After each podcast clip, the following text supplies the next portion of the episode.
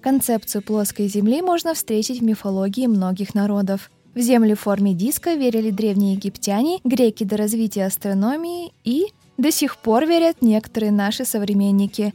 В этом выпуске мы попытаемся разобраться, почему теория плоской Земли до сих пор так популярна в сети. Вы слушаете подкаст «Однажды в интернете» от Интерсвязи.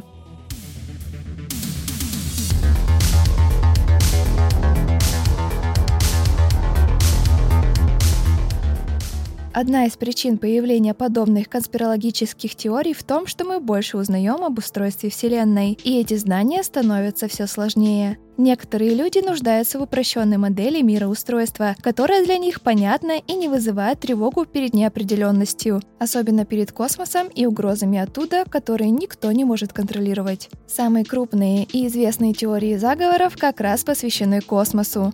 Вспомните хотя бы про лунный заговор, согласно которому высадки на Луну — это срежиссированная постановка, снятая на голливудской студии.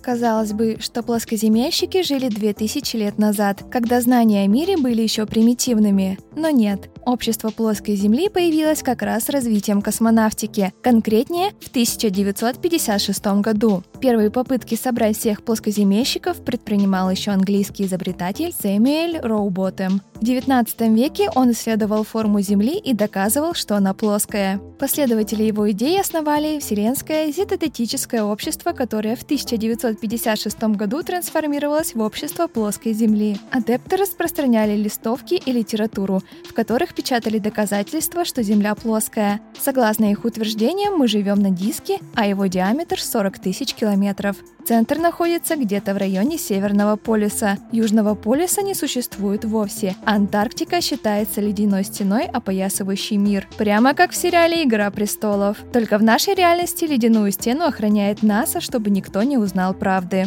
Возникает вопрос, но как же доказательства, что наша планета имеет форму шара? Снимки из космоса, научные исследования, полеты. В обществе плоской Земли все это считается подделками и частью крупномасштабной фальсификации. Вот только ее цель размыта и непонятна. Свой вклад общество внесло и в лунный заговор. Руководители плоскоземельщиков утверждали, что высадка на Луну — это мистификация, снятая режиссером Стэнли Кубриком по сценарию писателя-фантаста Артура Кларка. С появлением интернета теория плоской Земли пошла в новые массы. Группы общества существуют в соцсетях по всему миру и насчитывают немало подписчиков. Да что-то там открыл, доказал. В любой теории заговора есть тайные и влиятельные заговорщики, которым это выгодно. Мы не хотим затрагивать и осуждать чьи-то взгляды. Но все же интересно, почему люди верят в то, что Земля — это огромный плоский диск в космосе? Ученые объясняют веру в заговор в форме Земли тем, что не все могут справиться с большим объемом знаний о сложном устройстве мира.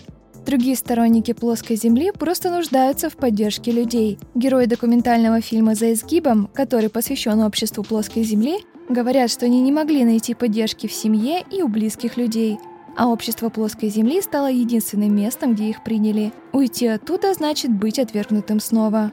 В нашем мозге до сих пор сохраняются древние настройки, которые влияют на картину мира – когда на уровне глобальных событий или стресса они начинают давать сбои, мышление от рационального рискует стать более конспирологическим. Вспомните начало пандемии и теории вокруг вышек 5G. Люди настолько боялись неизвестности, нового и чужого, что верили в то, что вышки связи раздают мировое зло. В нашем эволюционном прошлом неопределенность означала смерть. Мозг заточен на то, чтобы сделать мир понятным, а неизвестное свести к минимуму, в том числе активизируя конспирологическое мышление.